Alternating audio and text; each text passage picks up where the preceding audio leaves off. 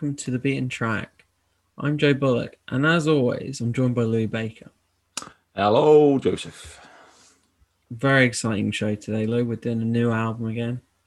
Yeah, it's pretty new. I don't know how old it is, actually. Is it months, weeks? Maybe days, like a month? Minutes? Maybe a month. I don't think it's more than month. one month. I don't know. Okay. Could be. It's definitely mid-year. It didn't come out in like January or something. Um, mm. Yeah. Yeah, it was one that um, from a band... Well, it was an album that I wanted to listen to, but I hadn't had a chance to. So I thought, well, I'll pick it as a theme because that'll force me to uh, to listen to it. And so this week we are doing Black Midi's new album. I believe I don't. I'm trying to make sure that I say it right because I feel like I've been sort of saying it wrong in all this time. How how how are you? How how do you say it? I would say Cavalcade. Caval caval. Cavalcade, and it's their yeah, it's their follow up. I can't honestly. Cav- it's their follow up to to what album? What what album does it follow? In their, Schlag in their... and Schleim. yeah, yeah. It's yeah. a sequel to Schlag and Schleim. This is a scene on Main Street when John fifty comes to town. Yes, this is a scene on Main Street when John fifty comes to town. Crowds of every age, creed, and gender are abound. Senor Kish sings skits detailing each attendee's sins. The first-time anteaters lose themselves in the wings. With vigor they scratch red spots, overwhelmed by their king. It's the sequel to Schlag and Schleim, and it's got a few song, a few songs on it that are going to be interesting to pronounce as well. So, um, mm, yeah, there's a bit of a Mars Volta kind of vibe going on. Mm, in the sort of muddled nonsense world that Black Midi live in. Yeah. Um, Cavalcade. There we go. That's that's the first, that's the title out of the way. Right. Um, yeah. yeah, yeah. So an exciting one from an exciting experimental rock uh, band that have sort of harnessed uh, elements of jazz and uh, no wave and math rock and post punk into a sort of primordial soup of nonsense. Um, And yeah, the debut was quite exciting. Um, I think we all sort of liked it, and its kind of unpredictability was what I think made it stand out a little bit. Um, there was like a sort of free jazz um, punk feel to it, and the kind of frenzied drumming and kind of very inventive stop-start sort of feel to it. And also, of course, the, the vocals, um, which stand out quite a lot, being very sort of... Um, it's hard to describe them. They, they sort of melodramatic. It sounds like some sort of like, I don't even know how to describe it. It's like a sort of Russian sound, like Eastern European sounding, but then also kind of with a sort of Western sort of sound in terms of the accent, and the actual style of it is bizarre. So I don't really know how to describe the vocals. Mm, I think the first album was a bit of a sort of, the music was kind of like a barrage of kind of, it was very tight and sort of mathy, I felt, and like I think sometimes it was hard to get into because it was so, so such sort of repetition, and it was very much you had to be on, on board, I think, whereas this album's a bit more kind of fluid and um, dips in and out of different tones, although there's still that very sort of tight kind of construction and, and, and repeated rhythms and very sort of grinding guitars and stuff. It's kind of got those elements while mixing it in with a more more of a prog influence, more of a kind of folk kind of aesthetic on some of the songs, just um just a bit more of a, an ability to kind of slow, slow down, and um feels like a bit more of an odyssey rather than the, the, the debut as a kind of tight um great kind of debut. Yeah, it's interesting. Like the first time I listened to this, I kind of, despite the kind of intensity of some of the music, it did sort of wash over me a bit. I knew that I liked it, but I couldn't quite um, put my finger on some of the songs and stuff. But as I've sort of listened to it more and kind of louder and kind of more, just paying more attention to it, it's kind of grown on me quite a lot. I think it's a really good album. Yeah, it's interesting you say about the first one. I, I never really listened to the first album as a whole, to be honest with you. I, I found it a little bit difficult, and the, despite the fact that there was a couple of tracks on there that were so sort of outstanding that I've listened to over and over again since the actual album as a whole, I've not really gone back to. But this album sort of embraces more some of the breadth of the ideas. It feels a bit grander, and it's like a sort of, and like you said, sort of prog rock feel to it. Um, and I've absolutely loved listening to it, I have to say. It provides that sense of, a bit like the first album, there is the frenzied nature to it, this kind of restlessness to some of the tracks, but there's then the tracks that are a lot more spacious, a lot more atmospheric, a lot more, uh, yeah, a lot grander, uh, like I mentioned. Um, and it feels a little bit more complete in that way. Um, and but you still get you still get a few of these tracks that that have these sort of the, the very frenzied instrumentation, the the drumming's incredible, and then the This, they, they sort of break down and unfurl themselves and, and start to sort of take off in different directions and stuff. And you still get that element to it, but sort of mixed in with these other um, palettes, if you like. Yeah. Um, and I think also listening to it has been kind of... There is a lot of kind of... Oh, we got a bit of a spill there. Um, I've just been just sort of throwing my water, but it's fine. There's no no major damage. It is definitely, with some of the kind of pacing of some of the tracks, it does feel quite jazzy in the kind of, yeah, the repetition of the rhythms and the kind of slight sort of accentuation of them, and the kind of the songs, especially like that have less vocals or a bit more kind of instrumental sections, they kind of, you just sort of, they do sort of wash over you, and it's kind of about sort of noticing those rhythms and maybe encouraging a bit more kind of active kind of listening approach. And yeah, um, I guess another thing about the band is they've been sort of lumped in with um, another band we covered this year, which was Black Country New Road, and they're kind of seen as uh, akin, I guess, and part of a similar scene, although... Um, the differences are actually quite, you know, vast. It's a similar, um, maybe a similar approach to making music, but the actual sound of the bands is quite different. But they're, they're just, there's definitely a camaraderie there, and uh, they play together and stuff occasionally. Yeah, I think they're sort of thrown together in the current sort of alternative world, and a couple of other bands in there as well, like sort of, I don't know, Squid and stuff like that as well, that are also lumped in together as one. Um, yeah, it's interesting sort of maybe thinking about some of the influences that I was trying to think of, and certainly I saw that they played with Damo Suzuki um, oh, back wow. in twenty eighteen, which is, um, you know, pretty much as good as it gets. You might as well stop as a band then once you've mm. done that, because that is um, as good as it gets. There's definitely a feel of those different, you know, krautrock influences. You know, I'm thinking sort of like also people like Zappa and Captain Beefheart and stuff like that. There's a feel of embracing the, the slightly odd and the and the weird in there, um, and also maybe kind of got hints of like Swans and Godspeed Your Black Emperor and things like that as well in there. But um, but there's no major sort of, because there is a, quite a breadth of things, and the jazz and everything. There is a quite a lot of influences, so I won't dig too deep into all of that.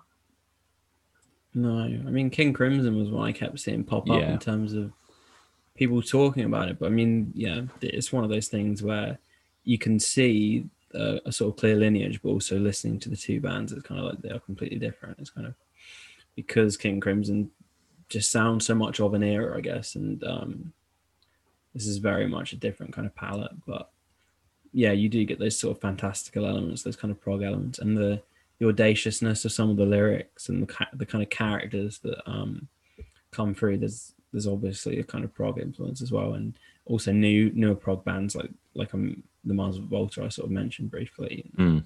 something like that. Or, you know, I also, you know, when we touched on um, At The Drive-In as well, I know not maybe a direct link, but but certainly a feel to the. Um, some of the energy in in in the um the more chaotic tracks, shall we say. There's definitely a sense of that in the um, and in the instrumentation as well, um so yeah, linked to the Mars Volta again as well there. Um you mentioned sort of painting characters and stuff then. I think the first track is a great example of uh uh you know one of those fantastic characters that they that they managed to pluck out in this. We've got a sort of, I don't know, like some sort of megalomaniac, totalitarian cult leader in uh, John fifty. Um, mm. And he's coming to town. Yeah, the track's uh, called John Out, but yeah, it's John fifty coming to town. And um, it's also got the vibe of like a kind of, with the kind of archaic nature of some of the lyrics, it's got a kind of folk hero vibe, like a John Henry mm. or something, like a, th- this is the scene on Main Street. It's a kind of deliberately kind of old style kind of lyric. And it, yeah, it's kind of, there's a lot, it's odd that this is like one of the songs where lyrically it's kind of the least ambiguous, because it's still very kind of surreal and weird. And um, mm. yeah, I love the kind of really tight rhythms of this song. This is one of the ones where it's just the guitars are going wild and just constantly and kind of sustained for such a long time. And it's got this piano notes that kind of burst through, seemingly kind of quite random. And this is one of the ones where the vocals are kind of booming and very, very prominent in the song. It's incredible. Kind of quite blistering kind of opening song, and it's mm, great. It's like a sort of math rock uh, frenzy thing. There's a, the violin in there. It's quite it's it's, it's crazy, and the, the bass and drums are relentless as well. And like you mentioned, the the vocals are fantastic as he sort of, you know, um, imitates this this character himself, sort of addressing the crowd and. That's say like a, a man is his country, your country is you, all bad is forewarned, all good will come true. There's, I don't know, it almost reminded me of Animal Farm, and it's uh, and that sort of thing in that. Um, and yeah, I, I kind of like the way it just becomes pure chaos as well. The song just begins to unravel, and the song sort of breaks down like a society might do under John fifty, if you like. And yeah, it's it's fantastic. Uh, it's kind of the freakish world of Black Midi. I liked it a lot. Mm, I think I haven't listened to the other album in ages, but I definitely feel like the strings and the, the sax are coming through way more mm, definitely. on this album to me than than on the last one, which seemed kind of a bit more kind of limited to the guitars and the drums, a bit more kind of of that instrumental, whereas this one does seem like it's bringing in the kind of the jazz elements and stuff. Yeah. Would you like to have a go at pronouncing the um, the next track? Uh, Marlene Dietrich. Oh, right. I've skipped the track. That's why. I was like, it's just, a, it's just a name of quite a famous actor. Yeah, that's just the name of a very, quite a famous person. Yeah, there you go. I just, I think it segues so smoothly into it that, yeah, you, you kind of mugged me off there. Yeah. I tell you what, you pronounced it well. Thank you. Yeah, I love the way it segues into this song. Actually, it's brilliant the way it's sort of, it's almost like the that John L hasn't finished before Marlene Dietrich starts. Um, yeah, and it's like this sort of slightly bittersweet bossa nova sort of tune, like croons like a lounge singer on this one, which I, I quite like. I don't think we got too much of the or sort of as much of variation in vocals um, on the first one as we do in this one, and. There's an atmosphere in this track again that I don't think we had in that first album, um, and it's wonderful as it confronts the the sort of life of um, yeah of Marlene Dietrich, the actress and singer, and the and sort of facing the crowd and stuff. Yeah, the lounge kind of vibe is quite appropriate considering it kind of builds up that setting. It says she's singing like a song from the Blue Angel, and. Um, It's got, yeah, much more kind of soft acoustic kind of vibe, more like plucking the guitars, and, and that kind of comes back on a few of the other tracks.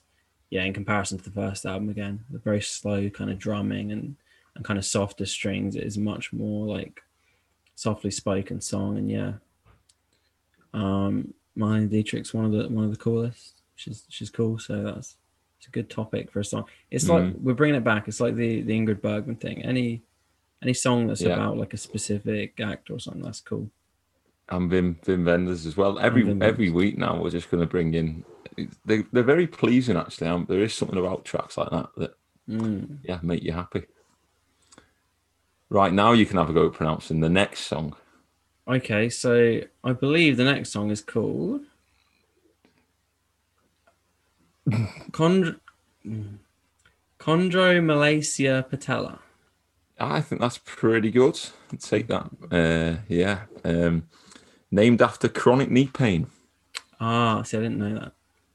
Yeah. I, I, I actually quite like the song. I like the way it sort of, um, the guitar, the song sort of twists in a way, and the guitar tones are, are much brighter at the start, and yet the song still manages to sort of slip into delirium by the end, and it feels as though they're never far away from that um, on these sort of tracks. And yeah, I mean, it.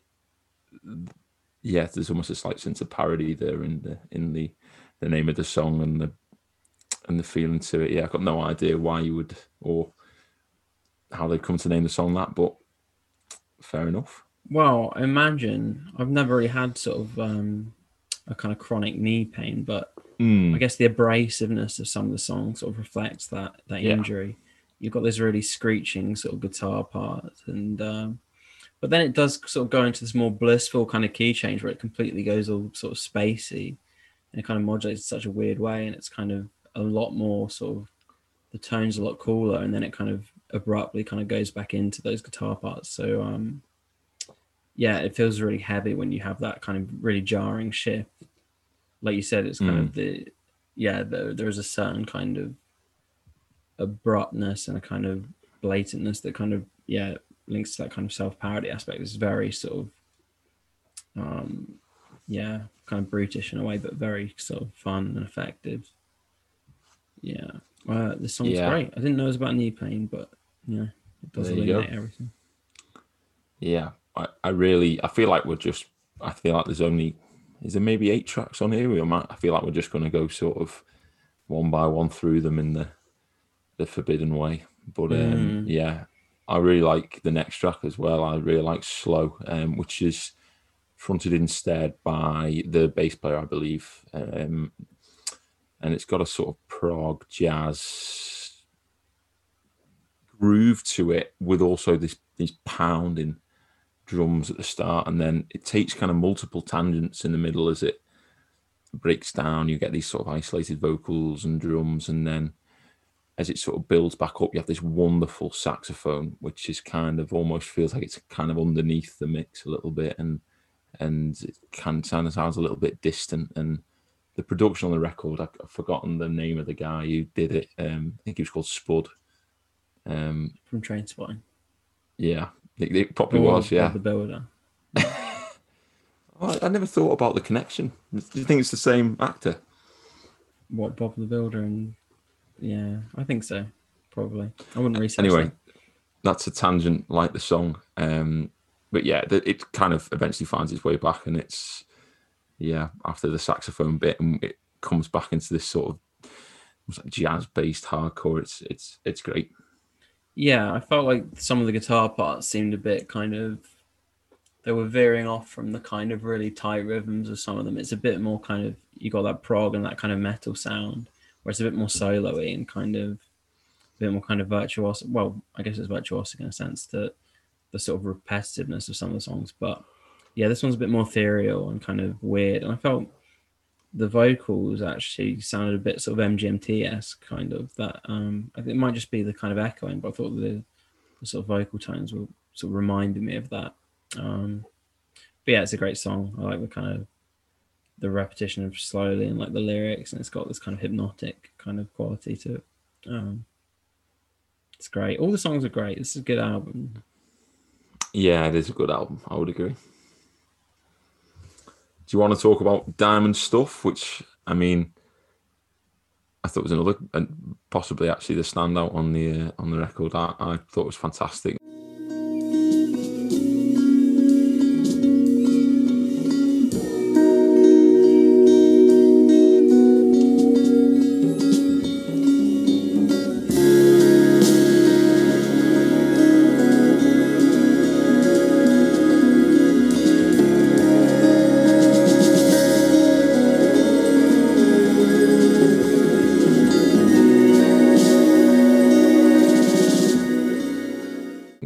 Kind of softer um track that's kind of a little bit like mystical, um and the instrumentation on this one takes in a whole load of stuff. I was I had a look up at what was on there. We've got a cello, grand piano, bouzouki, a flute, lap steel, marxophone. It's it's pretty much anything um, is on this one, um, and it it's kind of startly. It's full of like this kind of immense sort of space and stuff, and it's it's it's pretty beautiful actually. You know, in a, in a way, in the yeah, I thought it was probably the best track on there. The production clearly having an impact on the um, on on the sort of the ability to yeah create that space in this track. Yeah, the kind of very tinny kind of sort of playing at the start. It, it was kind of reminiscent of like a sitar or something, and you've got that sort of more mystical kind of vibe, and yeah, the kind of swooning strings that come in, and, and the drums towards the end that are so echoey, and it's definitely one of those more ethereal tracks, and um, even more so than like Slow, really, which has that kind of the constancy of it with some of the rhythms. This one's kind of very spaced out and very kind of strange, and it's one one where the sort of King Crimson kind of comparisons become kind of apt, where you're kind of like, okay, I kind of get it now. Um, but yeah, it's a cool song. Is there any any others you wanted to uh, to mention? Hmm. Well, I feel like it's interesting because, I mean, the next song, Define's very good, but you've got the two last songs. One of them is very short, and it's it's an interesting comparison, really, because the first one's very short and kind of packs so much into like the two minutes, and then the last song is kind of a very slow build, which doesn't really. It's not like a Bohemian Rhapsody situation. It is kind of just a slow kind of song that, you know, you might expect from like a sort of mappy kind of band that would go for all these different kind of stages, and it doesn't really. It's more of a kind of atmospheric um, mm. song, whereas Hogwash and Balderdash, the song before, is more of a punk song, really. It's kind of reminiscent more of like the Black Country stuff or something, where it's going for all these different variations, and it's very sort of chaotic and um, angry and kind of pounding and kind of assaultive, basically. Um, but yeah, they're all, they're all pretty good. Yeah, Hogwash and Balderdash is like, yeah, I quite like that. Really like that opening. It's sort of almost like krautrock feel. It's got a very sort of almost like early fall feel to it, and then yeah, you've got it sort of opens up at one point into almost like it feels like a folk ballad, and then all of a sudden you s- swings back in with the relentless chaos. It's pretty breathless and ridiculous and slapstick, and it's great. Um, but, go on. I was just going to say it's the return to the kind of vocals, very similar vocals to like John L or something, mm. um, where it's not it's not a kind of shouty vocal, but it's. Um, very sort of sharp and kind of lucid with the kind of way he accents like the lines and stuff. It's got a kind of propulsiveness to it, and it's very fun sort of pairing with the kind of jagged guitars and the kind of roughness and the quickness of the song. It's kind of very compelling. Um,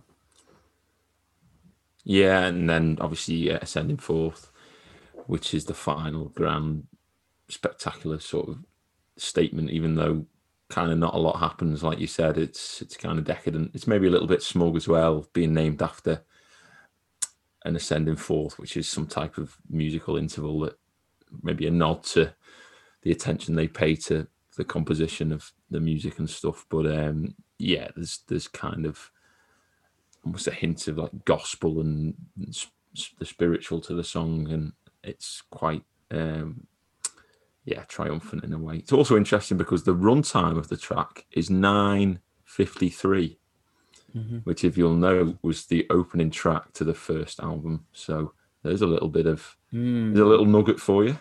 It's also on my screen right now, Louis. It's nineteen fifty-three, the time. So I've got those digits on my screen right now. Oh my! However, well, well, well, that's, that's seven fifty-three. So it's not quite. Mine's, mine says nineteen fifty-two. So.